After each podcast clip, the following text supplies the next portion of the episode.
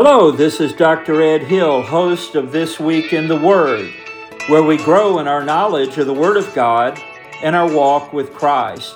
I'm happy that you joined us in our episode. We're talking about Jesus, revolutionaries, and the fall of Western Civ. Now, that's a very odd title. So let's break that title down so we can begin to get right into our episode here. We're talking, first of all, about Jesus. What would Jesus have to say about revolutions and the fall of Western civilization? Well, we don't have to guess. Jesus took some steps and actions that let us know exactly his thoughts about many things. Jesus loved revolutionaries. Are you kidding me, Pastor Ed? Well, let me explain what I'm talking about. First, he called disciples to himself, and there were the, the 12 that were, we commonly call the 12 disciples, and those are the ones that, uh, minus Judas, that became the apostles of Christ after his resurrection and ascension. But you know what? One of those was a man named Simon the Zealot. He was an anti government freedom fighter. Now, why do I say that? Well, I don't think he was called the Zealot for no reason at all. I think he was called Simon the Zealot because he was zealous for the law, he was zealous for his nation Israel, and therefore he deeply resented the Roman government's occupation of his beloved Israel.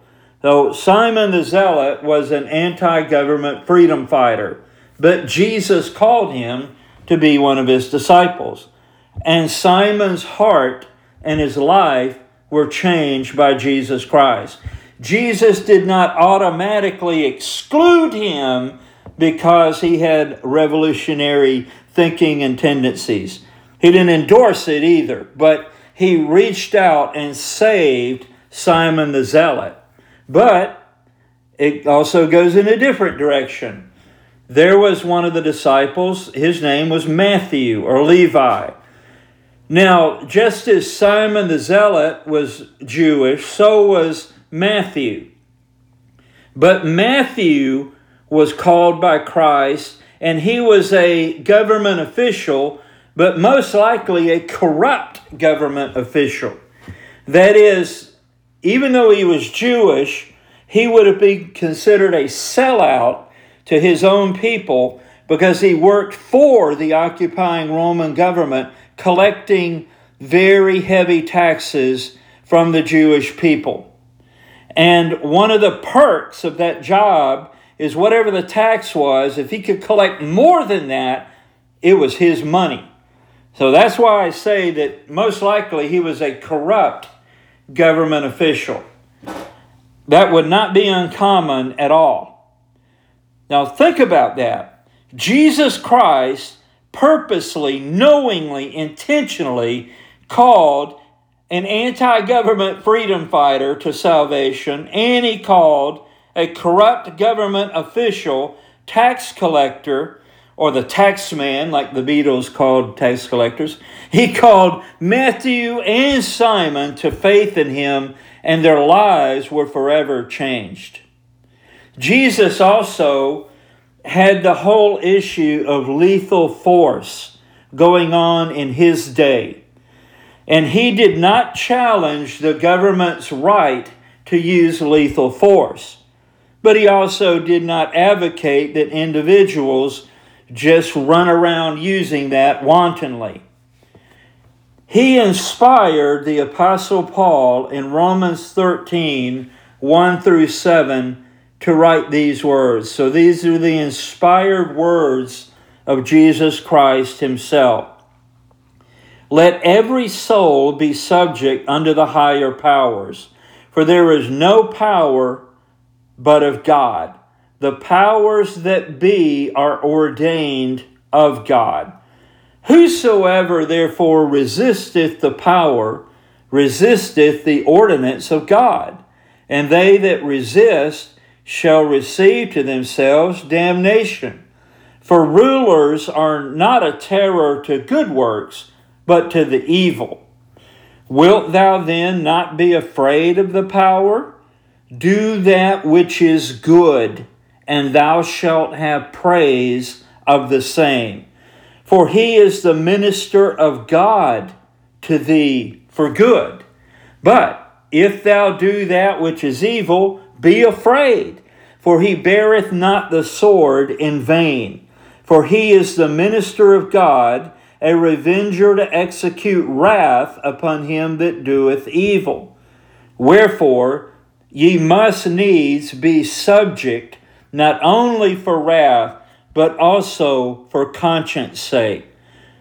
For for this cause pay ye tribute also, for they are God's ministers, attending continually upon this very thing. Render therefore to all their dues tribute to whom tribute is due, custom to whom custom, fear to whom fear, honor to whom honor. Now, Jesus also dealt with religion in his day. And with religion, he challenged their morality. And let's read in Matthew 23, verse 27. Woe unto you, scribes and Pharisees, hypocrites! For ye are like unto whited sepulchres, which indeed appear beautiful outward, but are within full of dead men's bones and of all uncleanness. So Christ challenged the morality of religion and the religious leaders, particularly of his day. He also had something to say about the politics of his day. In terms of politics, he, con- he confirmed their accountability. That is, he let them know with no mistake that they had been given power from God, as we've already read in Romans 13, and one day they would answer for it. In John 19, verse 11, now this is at the trial of Jesus before Pilate, we read, Jesus answered, Thou couldst have no power at all against me, except it were given thee from above. Therefore, he that delivered me unto thee hath the greater sin. Jesus let Pilate know in a quick minute that the only reason he was able to pass judgment on Jesus is God had given him that delegated power, and that one day he would have to account for and answer for his use of that power. Now, here's the interesting thing. When we think about Jesus, revolutionaries, and the fall of Western Civ, once Simon and Matthew both came to the same Jesus Christ and they placed their faith in him as the Son of God, crucified, dead, buried, and risen again on the third day, once they met the risen Christ, and they were saved, they could love one another as people coming from two opposing backgrounds. Wow! That's revolutionary. You see, in Christ, people who were formerly enemies of one another can are they're made one new man so that there is peace in Christ with one another. The things that needed to change about Simon, Christ changed. That which needed to be changed about Matthew, Christ changed. And once they were born again, they were brothers in Christ. Now, that, my friends, is revolutionary. But you know, on the way to the revolution, I hear them chanting, Hey, hey, ho, ho, Western Civ has got to go. Hey, hey, ho, ho. Western Civ has got to go. Have you ever heard that chant? Well, it's a it's a change from the Vietnam War chant, and I think that one was "Hey, hey, ho, ho, LBJ has got to go." And they would chant that endlessly in Washington during their peace protests. But the chant over the last decade or two in America is hey, hey, ho, ho, Western Civ has got to go. And what the, what the revolutionaries are chanting on the college campuses across America is that Western civilization is completely bankrupt and needs to be bulldozed off the face of the earth. Western civilization is the evil of all mankind, and we've got to get rid of it. And right now is not too soon.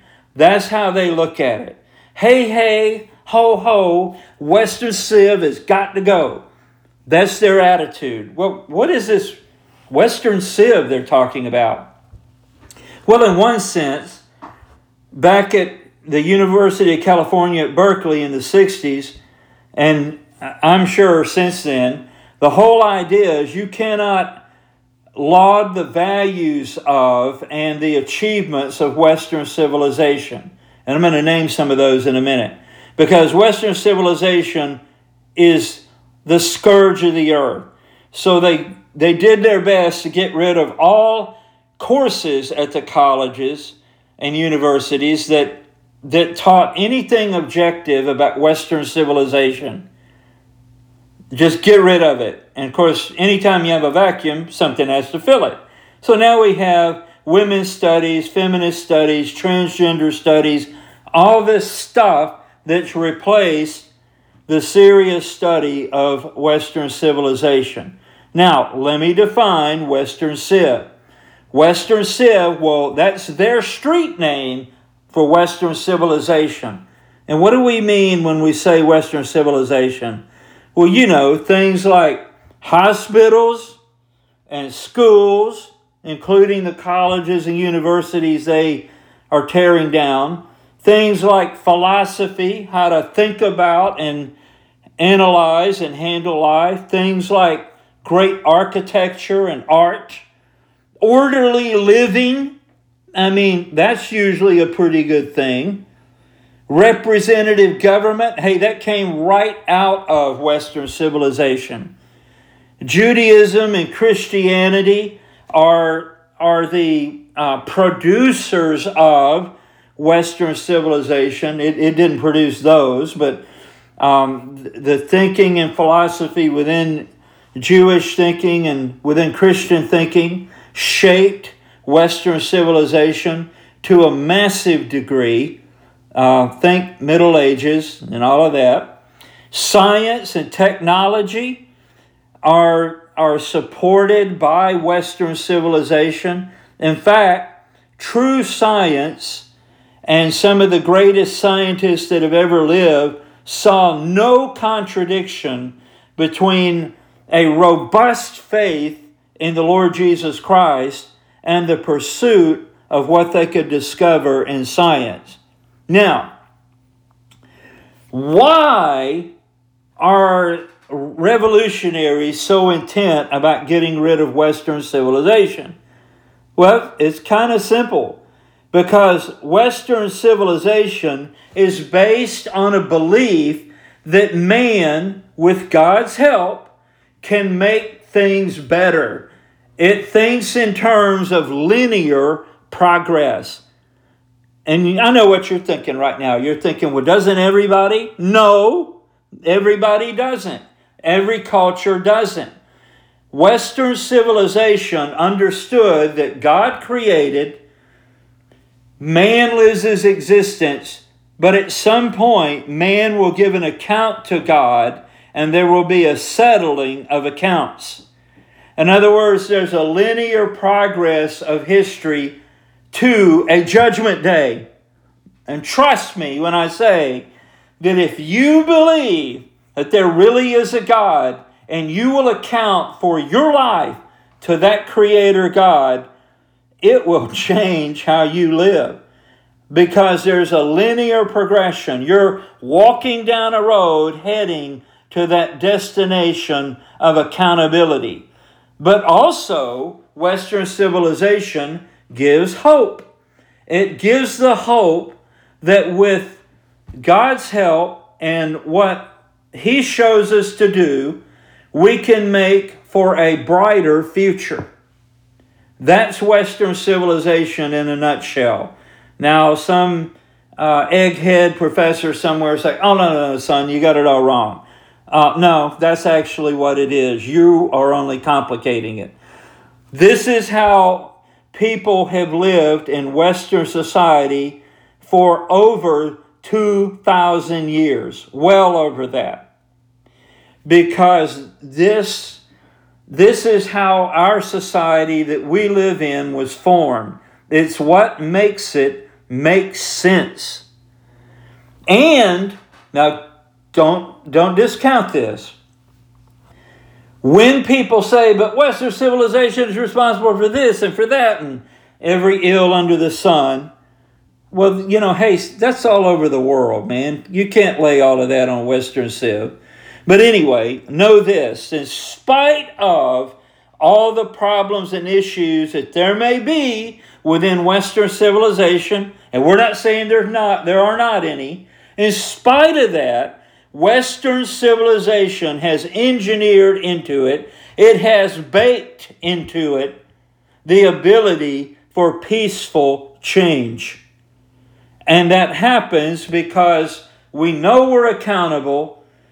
We can change what we think and how we act to treat each other in a better way so that we can give a good account of ourselves when Judgment Day comes. You see how that works? And that doesn't even mean every person in Western civilization has to be a true, honest to goodness believer in Jesus Christ. It's just that they realize they are accountable. And that changes how people live. And again, let me go back to this. Right now, some of you are saying, well, well, Ed, doesn't everybody around the world think like that? Nope, they don't. And let me explain it.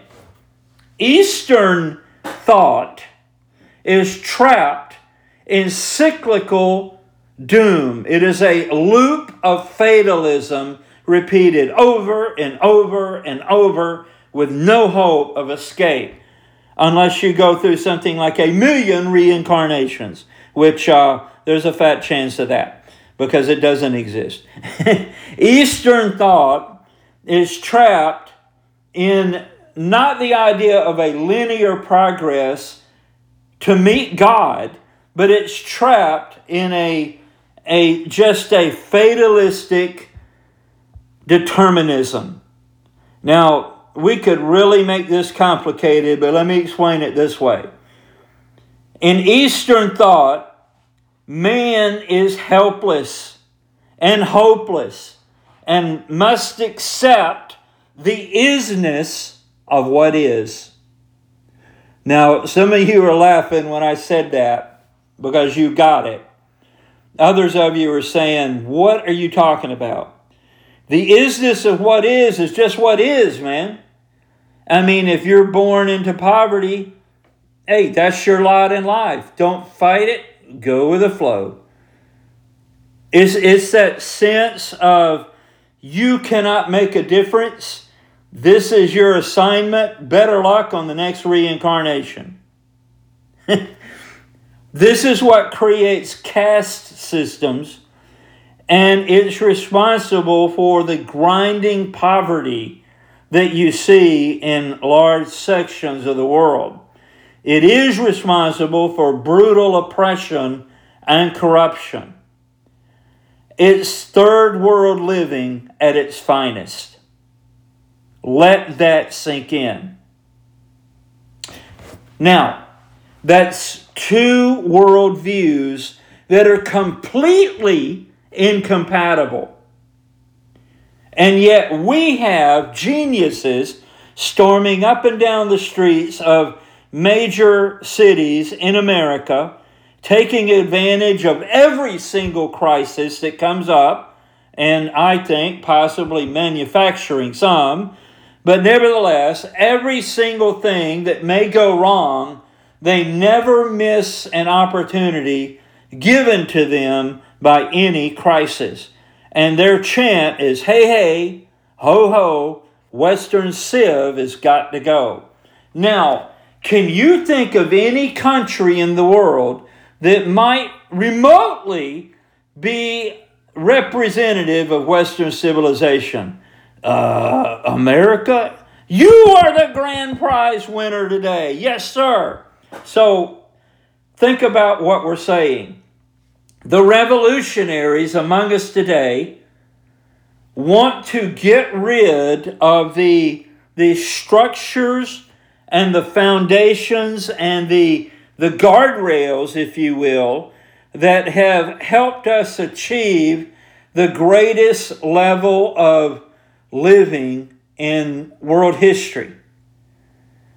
And I mean, listen, if you live in America, no matter how poor you may think you are, compared to the rest of the world, they say you are living like a king or a queen.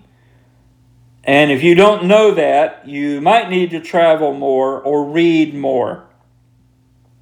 So the question should arise in your mind if you're a, a thoughtful individual. So, uh, what are the revolutionaries going to replace Western Civ with? well, that would end up being, there's only two options. So it's going to end up being the second one there, that fatalism that is present within communism and socialism and the progressive movement. Now, you, you can't get rid of Western Civ and create a vacuum without the other rushing to fill the vacuum. So those are your choices. But I don't like those choices, Pastor Ed. Hey, I don't decide what the choices are. I'm just telling you what they are. There's not a third choice on this earth. So you those of you who want to dump western civilization rather than working within it to improve it, those of you who want to bulldoze it off the face of the earth, know this you, sir or madam, will be responsible for bringing a new dark age upon the earth that will be brutal to the nth degree. Let me tell you a revolutionary story. Eldridge Cleaver who has passed away in the 90s, but Eldridge Cleaver was a major prominent revolutionary in the 1960s. In fact, he was one of the founders of the Black Panther Party. He was their minister of information. Once, while in prison, he wrote a book entitled Soul on Ice. I believe it was the Atlantic or the New York Times, but one of those liberal progressive publications said that Soul on Ice was one of the 10 most important books written in the year it was written. I think it was in 65. And the meaning of that title is Eldridge Cleaver, representing Soul, was on ice. What does that mean? He was in prison. So he wrote this book and he literally wrote it from prison. Now, he knew as much as anybody about revolution. And he was not just a, uh, a talker, he was a doer. He knew Huey P. Newton, Bobby Seale, all those guys. And he wanted to bring it all down. He wanted to burn it down. Say, well, what did he have to be angry about? Well, the the the Watts riots, the the riots surrounding the assassination of Martin Luther King, all of the unrest on the campuses in the 60s. I mean, he was he was a part of all of that. And this is what he was angry about. But you know what? Years later, he wrote another book. And I read this book, Soul on Fire. I bet you didn't know that. And the book Soul on Fire, which was ignored by New York Times, The Atlantic, all that, that book explained his disillusionment when he was in exile to escape being uh, extradited or arrested and imprisoned again, he traveled to several places like Algeria, Cuba, North Korea, uh, France, and he was disillusioned by the socialist and communist leaders and systems that he met in exile. Finally, he went to France, and in his own words, he said, with a gun to his head, literally, he was at the point of taking his own life. He had a vision where, in the vision, he saw all of these leaders that he had looked up to and was disillusioned by just disappear in a puff of smoke. And he saw the cross of Christ. He saw Christ, essentially. This led to a conversion to Christ and the book Soul on Fire.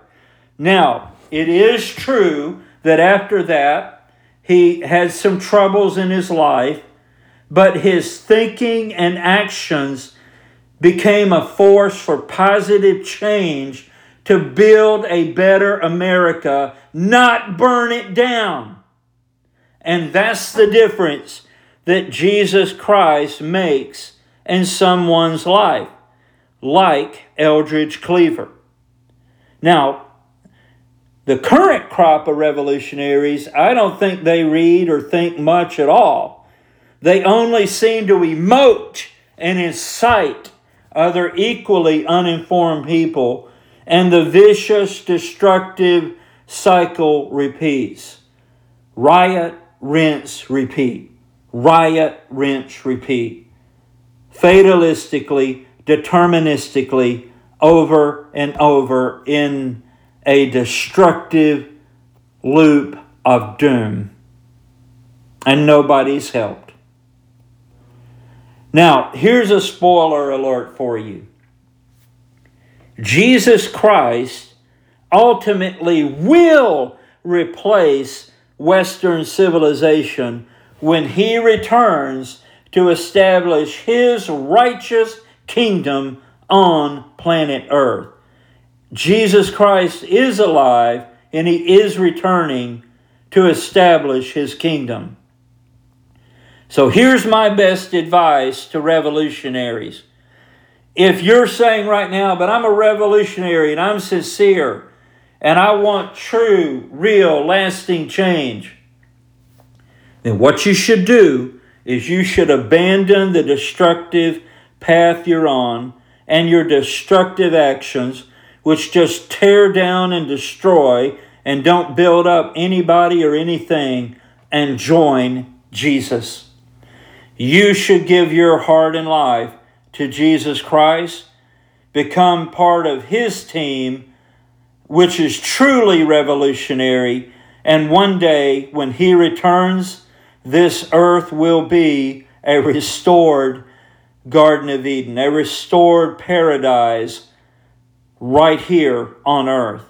Now, if you're a revolutionary or an anti revolutionary, but you want to know more how about how to receive Christ, I'm going to give you a number. I'm going to say it twice.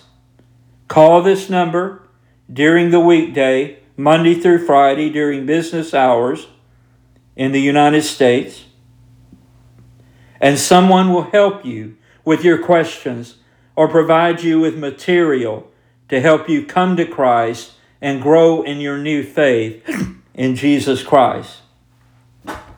Excuse me there. Here's the number 888 537 8720. One more time 888 537 8720. Call that number and someone will help you come to a personal faith in Christ. Well, I thank you for listening today. That's all I've got. We live in crazy times, but I'm so glad that you have tuned in and you stayed with me on this 30 minute podcast. I'm asking you to share this podcast on social media. Share it with a revolutionary or somebody who's worried about their country. Share it with people who are trapped by the craziness going on in their cities. They need hope. Share this far and wide. There's no telling who you will help.